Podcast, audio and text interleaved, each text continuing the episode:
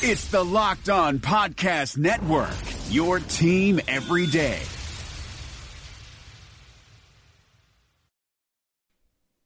It is locked on Jazz for the 4th of March. We're in New York City. Spike Lee won't be there, but we will be. Jazz and the Knicks coming up. We'll talk about that one. What is going on around all of the NBA and some Mike Conley thoughts on all of it. Coming up on today's edition of Locked on Jazz. Pow! How are you? I'm David Locke, radio voice of the Utah Jazz, Jazz NBA insider. This is Locked on Jazz, your daily podcast on the Utah Jazz, giving you insight, expertise, geeky numbers, and hopefully making it way better for you to be a Jazz fan. Thanks very much for tuning in. We're here for you every single day, Monday through Friday. Appreciate you making it part of your daily routine, your first podcast you grab each and every day, locked on Jazz. All right, Jazz and the Knicks tonight. The Knicks coming off a really good win against Houston the other day. They played with great energy. They had a super defensive scheme. Uh, they took away the rim against them, and they've got some pretty talented kind of. It was a mismatched roster that I actually think might be better since the trade deadline. I think they were mismatched with too many pieces, if that makes sense, and so by making the deals they made at the trade deadline, uh, where they got rid of, you know, Morris was probably having their best season of anyone on the roster, but just kind of relieving that from the group, I think has been probably a little bit helpful for them. Um, I actually think Coach Mike Miller's done a really nice job. They're 15 and 24 after being 4 and 18. Uh, so there's, I think there's some, in, in watching them play, you know, they played with an absolute purpose and a and a set goal to what they were doing. Uh, they've won two in a row. Uh, prior to that, they obviously struggled. They lost uh, six in a row. Before that, they won four in a row. So they've had some kind of decent wins. They won in Indiana, then they beat the teams you'd expect them to beat in Cleveland and Orlando and Detroit and Chicago, and then they had the surprising win uh, over the Rockets the other night, 125, 123. Um, it's it's a curious group right now, I would say. R.J. Barrett's playing a little bit better. Um, so if you look at those last kind of 10 games or 12 games, and what the Knicks are. So, you know, the trade deadline happened a little earlier than that, but, uh, or a little later than that. That would include some of it. You, their Ju- Julius Randle has become kind of their main offensive player. Uh, Randle, who was in New Orleans last year, is a, uh, you know, I, I'd, I'd say he's a, he's a not particularly efficient, uh, or modern NBA player. He's got some really good skills. The best way, actually, someone described him to me, I thought this was an interesting way um, to look at him, was uh, th- they said that Julius Randle is a player who does a lot of things well, but most of them you want somebody else on your roster to be doing for you, which I thought was kind of an interesting um, way to, to look at it. In other words, what they're saying is, hey, Randle can rebound and bring it up the floor, but you actually probably want your point guard to bring up the floor. You can go one on one, but you probably want a shooting guard, you know, who can who can make all those plays going one on one. And you probably, you know, he can he he can post up, but you actually probably want a bigger center to post up. Nonetheless, he shoots twenty one. He scored twenty one points a game in their last ten and eleven rebounds. So he's their primary guy now with Morris out. Um, plays a little bit of a center, but they'll also play Mitchell Robinson um, in that position. So then he'll slide over and play a little bit more of the power forward. I would expect that we probably Bojan will have a tough time with him, um, but I would suspect that you'll see Rudy Gobert there. They've got three different types of big guys we're going to see tonight, and I think that'll probably dictate how this game goes. Julius Randle at 21 points and 11 rebounds and three assists over the last 10 games. Mitchell Robinson, who's there, kind of mini Rudy Gobert, who really, you know, when we played them last time kind of wilted under the pressure of Rudy Gobert. And then uh, Bobby Portis, who is their center, uh, uh, or it's kind of their other center, and he'll he'll stretch it out. He'll take three threes a game, shoots thirty five percent. It's not much of a power player. Averages about four rebounds in twenty minutes. Um, and so and then they'll have Taj Gibson, who played a lot of center against Houston uh, the other night and had a really good game. Was kind of just a veteran, you know, uh, player around the basket. So they they signed a lot of those guys. They still have them, and then they just don't have much of that guard line. R.J. Barrett is trying to do the best he can. He's been better in the last five games. He's had an uptick. They're very excited about around here. Uh, but that's about it. They're not a great defensive team. They're 28th in the league defensively over the last two weeks. They're 22nd in league overall. Uh, what's interesting really about the Knicks is they're the worst offensive half court team in the league. They're the worst offensive transition team in the league. They live off the offensive rebound. Mitchell Robinson gets five a game. Taj Gibson gets two a game. Julius Randle gets three a game. They're in, they're, they're really entire offense is built off the putback. We're the third best defensive rebounding team in league because of Rudy. We don't really think feel like we're that imposing of a defensive team, but that's what this game will be. So keep an eye on that tonight. Um, I don't want to bore you too much uh, more with them. Uh, they're not worthy of that much time, quite frankly. Uh, they and Spike Lee evidently won't be there if they haven't watched this uh, fiasco uh, that's taking place here in New York. So that's the the crux of the game is we've just got to have a lot of effort, and we have not been very good defensively recently. We've talked about it at nauseum.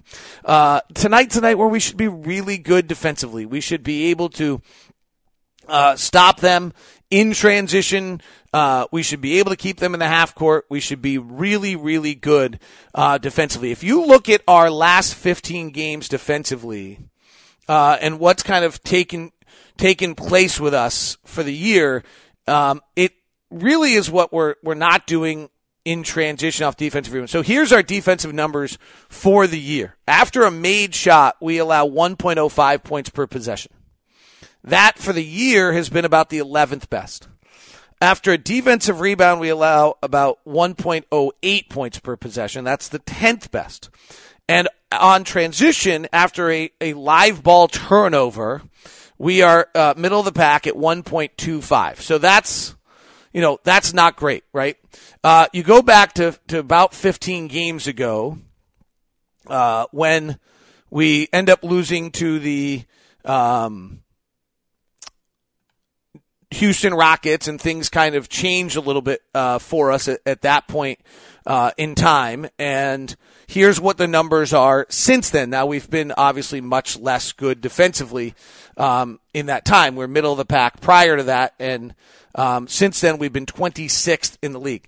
So after a made shot, we're 1.14 def- uh, points per possession, 28th in the league. So as much as we've been talking about how bad we are defensively in transition and getting back and live ball turnovers, really stunningly over the last 16 games where we have been the the biggest difference of who we are it's it's universal you'll see here a little bit but is half court just defense just generally half court. After we've had a made shot our defense should be set. We should be there. We're not getting stops. We were at 1.05 we're at 1.14 we've gone from being 11th to being 28th and the same in transition. We were 1.08. We're now 1.18, 25th in the league. And we were, so that's another, that's one point. Whereas transition, we're actually about the same. We're 1.26. We're right in the middle of the league. Our transition defense after live ball turnovers has not been dramatically different. I feel like we've committed more live ball turnovers recently, and live ball turnovers are very different than dead ball turnovers. And what you get dead ball turnovers really should go into the math of after a made shot.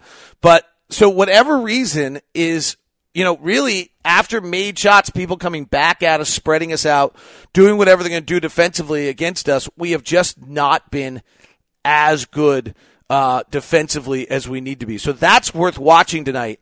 Um, and then that also, I mean, really, it gets down to our ability to defensive rebound against a team that pounds the glass and taking advantage of them on the other side of things. But we have just not been nearly as good after when our defense has been set. Just pure, you know, I've heard I, have talked about transition defense. I've heard about live. I've been hammering live ball turnovers on the broadcast. But if you really get right down to it, the issue um, has frankly been, as much as anything, our half court defense with our team set. So let's see whether we can fix that tonight. Today's broadcast is brought to you by the store at 6200 South and 20th East. They're also located downtown in the Gateway. The store is Utah's own.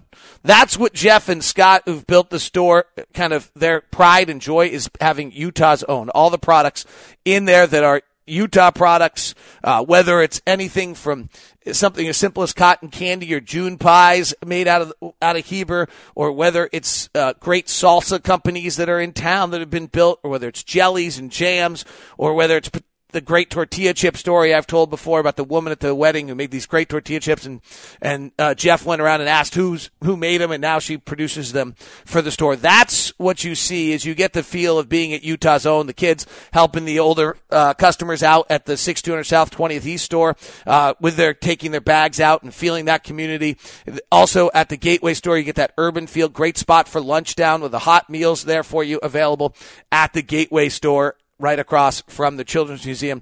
And then, of course, the great mudslide cookie and the Leatherby's locked on mudslide ice cream. If you haven't checked those out, it's at the store, 6200 South, 20th East. There's also Cottonwood Aces on the backside of that store as well. If you're looking for some of the summer barbecue things as we get ready for that time of the year, a great Traeger setup that they have there. That's the store, 6200 South, 20th East, and also located at the Gateway. Life is complicated, especially right now. You're spending more time inside, unable to go to restaurants, and that means you're cooking dinner. But if you're like me, I hate cooking. Multiple trips to the grocery store, hours of monotonous meal prep just so you can scarf down your food in minutes. So when it's dinner time, I grab my phone, open up an app and order something. But after convenience fees, delivery fees, and who knows whatever other fees, it ends up being close to $100 for two people. But then I met Freshly. Just put up your feet and relax while Freshly chefs and nutritionists do all the hard work. All you do is heat for three minutes and dinner's done. Imagine a better for you golden oven fried chicken, steak peppercorn with sauteed carrots and French green beans, and my personal favorite, buffalo chicken with loaded mashed cauliflower. It's got fewer carbs.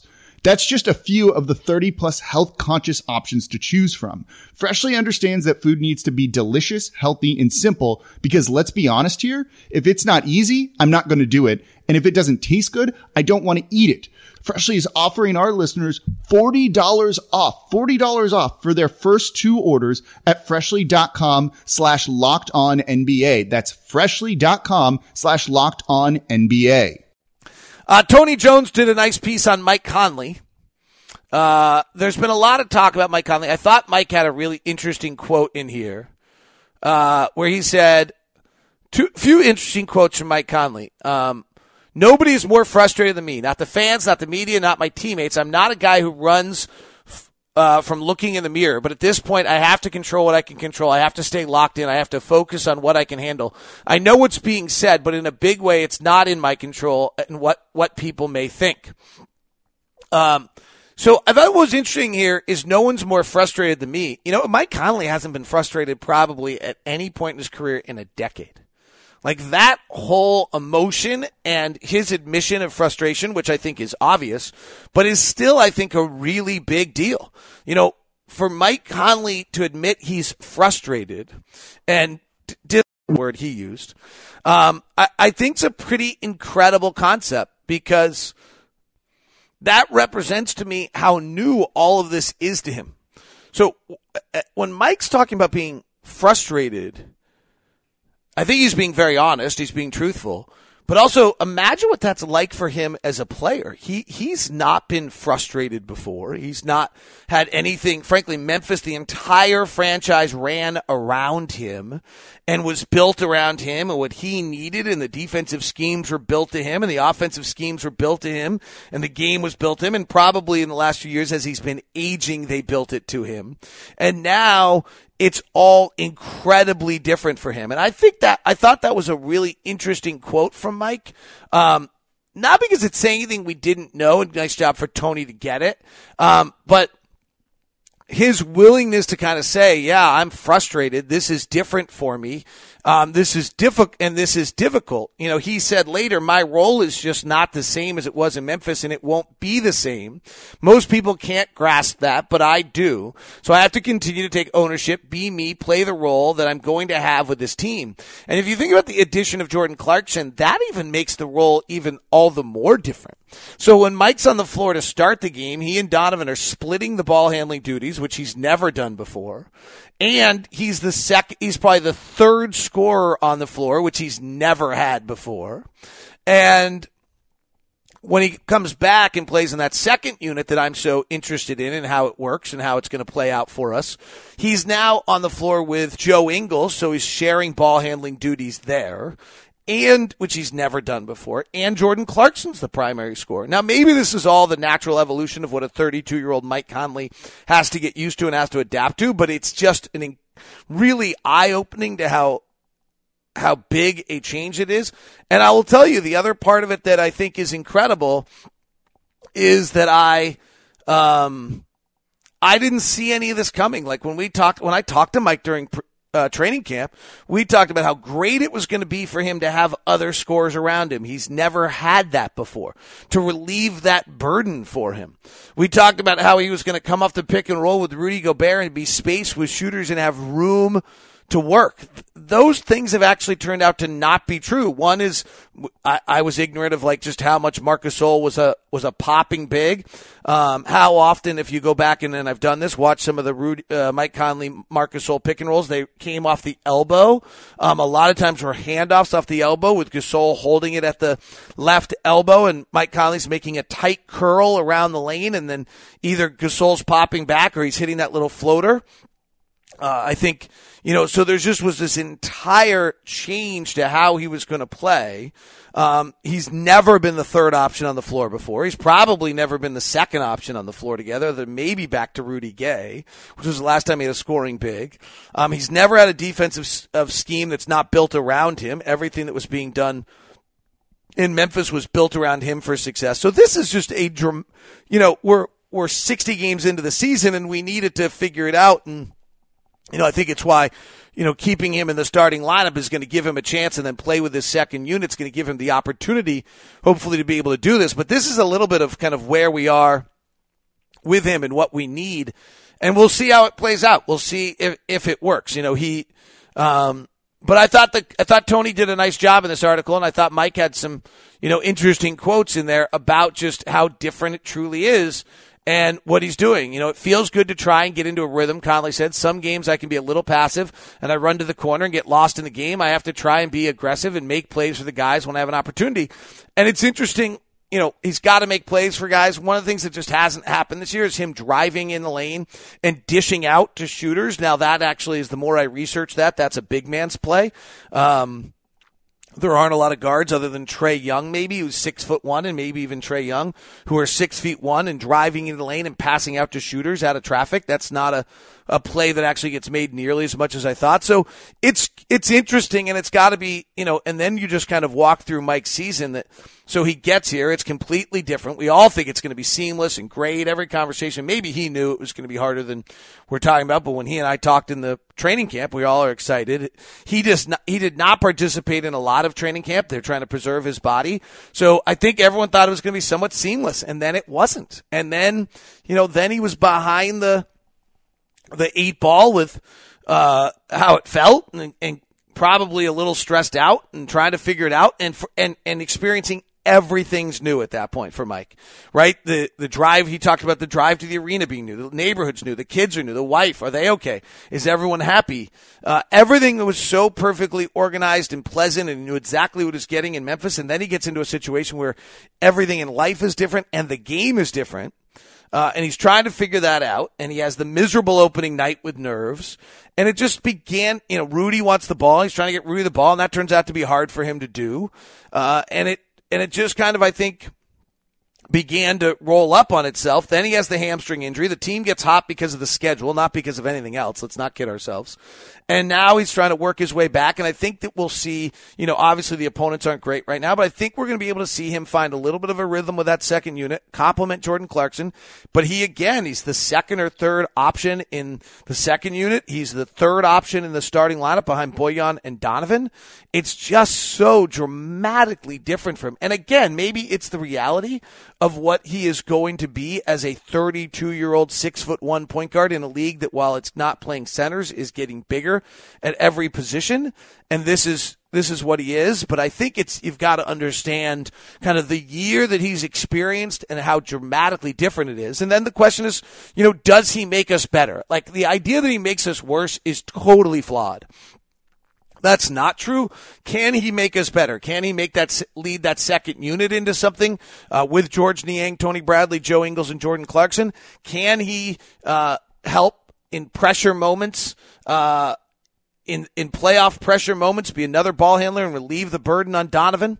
Can't you know? Probably Bojan is going to I think have a playoff struggle because uh, he has a tendency to turn the ball over against the better defenses when he plays with the ball in his hands when we stretch him out. So Mike has a a larger ball handling role. Joe's got a larger ball handling role. Though teams are switching Joe more than they used to, which is eliminating some of his productivity. And so then you're going to fall back to Mike. I mean, there's we've got you know he's got a month and a half to find a rhythm in this role. They finally, you know, been fiddling with it all year long. I think this is the right answer now with Clarkson.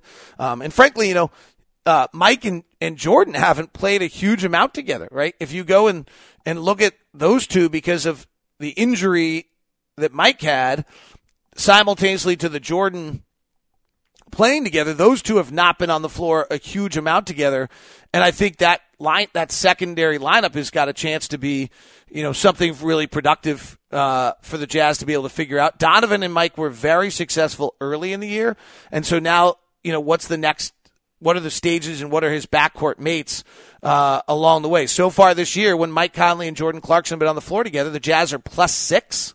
Their offensive rating is a 121 in those circumstances. The defense has not been great, but who cares if the defense, the offense is in the 99th percentile. Um, so that's a pretty neat combination. Uh, Mike Conley and Donovan Mitchell together this year has been kind of a mixed bag. It was very good early, um, and now it's been better as of late. It's plus 5.1 over the season.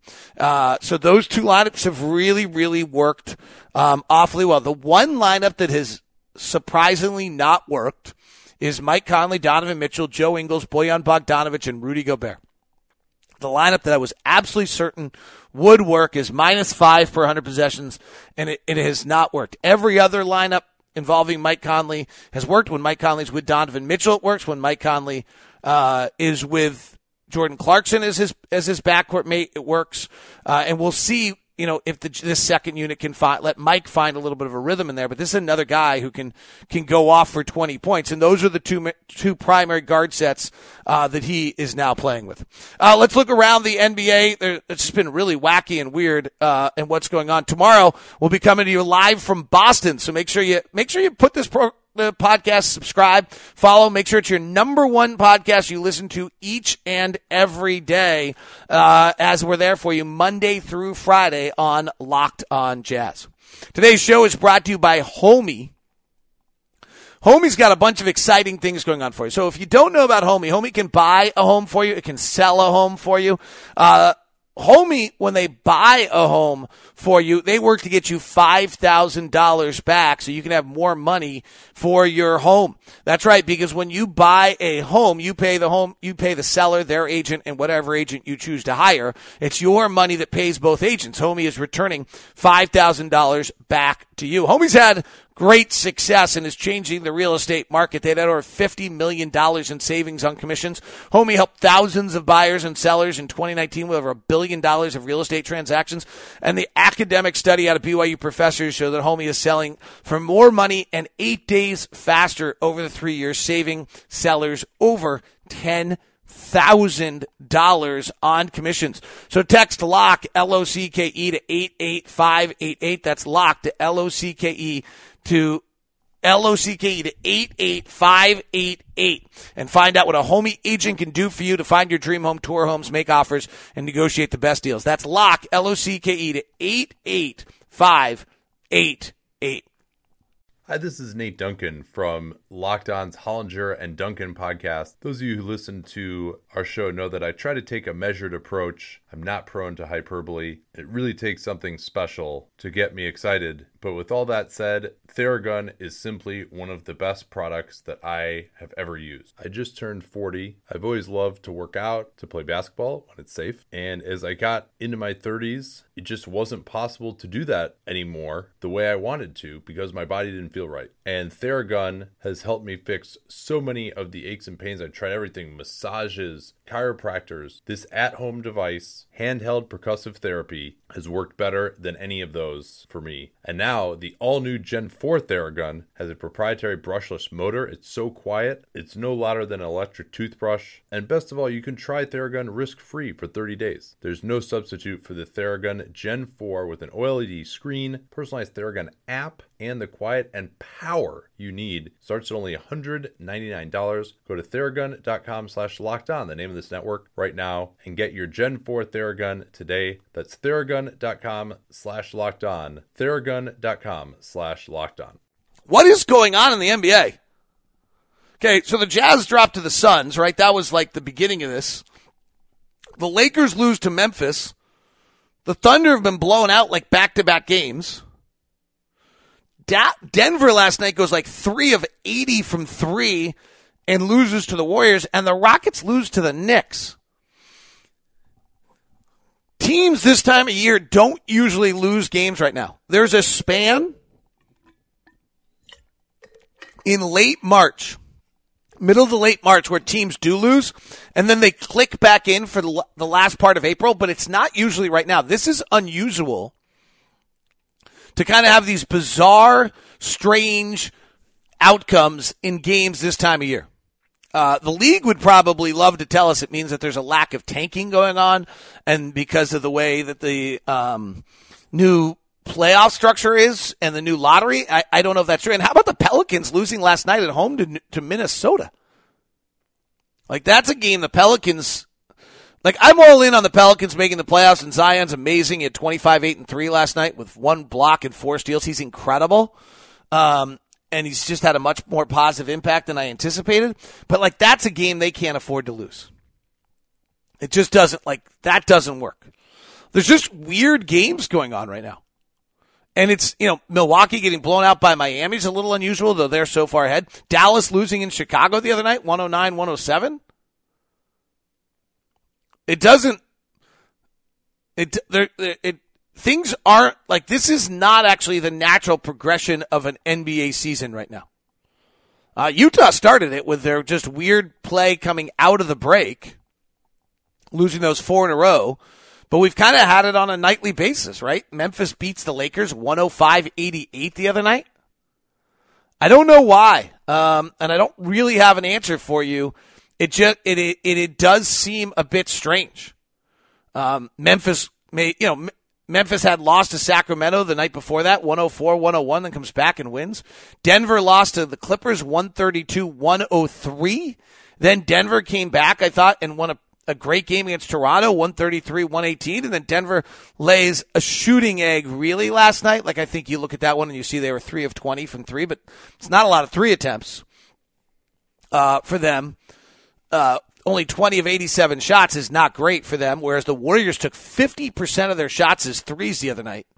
I mean, that's how an inferior team beats you, is that they have a better shot distribution than you do, but certainly strange to see that, um, and the way that kind of has played recently. Denver's got some interesting things going on. Paul Millsap is still amazingly vital to the Nuggets. And boy, Paul Millsap just amazes me every year and proves me wrong time and time again. Because I fully thought that like Paul that Paul Millsap was aging, Jerami Grant would be the so they're 13 points better per 100 possessions with Paul Millsap on the floor than off the floor. Their defense is 8 points per 100 possessions better with Millsap than without Millsap which blows my mind. Now they do some unique things where they play all their starters together and then they play all their bench guys together. And I don't know that that's actually going to work in the playoffs. Mathematically, it totally makes sense. Analytically, reality, I'm not sure. But so they've played their starters like this incredible 1400 minutes to get or possessions together and they, they're plus 10. It's one of the best five man lineups in the league. And then they go and play Morris, Barton, Torrey Craig, Grant together with like, and that's, and then they'll play. They had a beat, like they had another bench unit that was minus 20 at one point in time, and then another bench unit was minus 30. They're a little different now after the trades of Beasley and Hernangomez that they don't have quite the same depth, but they they have the guys you want. The one interesting thing that's taking place is that their trades in Denver really meant that Michael Porter Jr. was going to be vital to them, and their defense is far worse when Michael Porter Jr. is on the floor, like plus eight points per 100 possessions, which is the in the sixth percentile. And the same is true for Jerami Grant, which makes just no sense to me at all. Uh, the offense is better with Porter. Is this just because they play that bench unit and that and they play the five guys together as a bench unit so much that their numbers are just going to be bad and the starters numbers? I don't know. I'm going to call adam of locked on nuggets and and get his take on what's going on there because it doesn't really line up to me a lot of of what make of why that is. Um, but they do some you know they they're the team that plays the most um, minutes of starting five lineups or and bench five lineups together, um, which I always think is one of the more interesting debates that actually goes on in the league of whether you know playing time based on lineups. Um, I I think is super interesting, um, because I I think that it. I don't know. Like I think it's a. I don't know. I honestly don't know what the right answer is. How's that? Um, so Utah plays 32% of their minutes have all five starters on the floor, which has the second, has the fourth highest frequency in the NBA. So it's one of the, and we have the second best net rating with our five starters on the floor. We have four starters on the floor. We play 23.3 minutes, which is the second highest frequency of anyone in the NBA. So I like what we do. I mean, we play 50 five percent of our minutes as having three or four or five starters on the floor, and that seems to be the most pretty close to the most of anyone in the NBA. The only one that I would assume is higher. Um, let me see if I can find it for you. Would be Denver. Like that would actually be my team. So Denver plays 38% of their minutes with their starters on the floor and 16% of their minutes with their four starters on the floor. So 38 plus 16 is 54, and I think I had us at 54 also, or actually 55. So we're actually ahead of Denver. We may play the most minutes of anyone in the NBA. Um, Toronto plays 54 also. Portland plays about 54 also. So we're we're in the top group of playing four or five starters, the most of any team in the league. I like that. I think that's the right, and then just kind of to milk the other minutes. Um, we struggle a great deal when we get to our bench. I think we all know that this year. Um, Denver plays the most minutes. Uh, actually, that's not true. Denver plays the sixth most amount of minutes now of no starters on the floor, and they're minus 12. Um, they play 10% of their minutes uh, with no starters on the floor, which s- seems awfully high.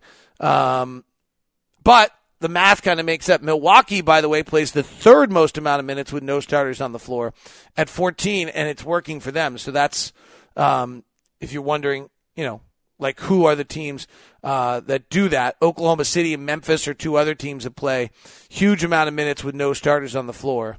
Uh, actually, Clippers, sorry, Clippers play the fourth most. Milwaukee plays the fifth most. The sometimes re, San Antonio plays the second most amount of minutes with no starters on the floor. New York plays the third most. All right. It's an interesting way to look at it. We'll see what's going on with Denver. Weird things going on around the league. All right. That is Locked on Jazz today. Thanks very much for tuning in. I'll be back with you tomorrow. We always are. Hope you're good. Talk to you soon.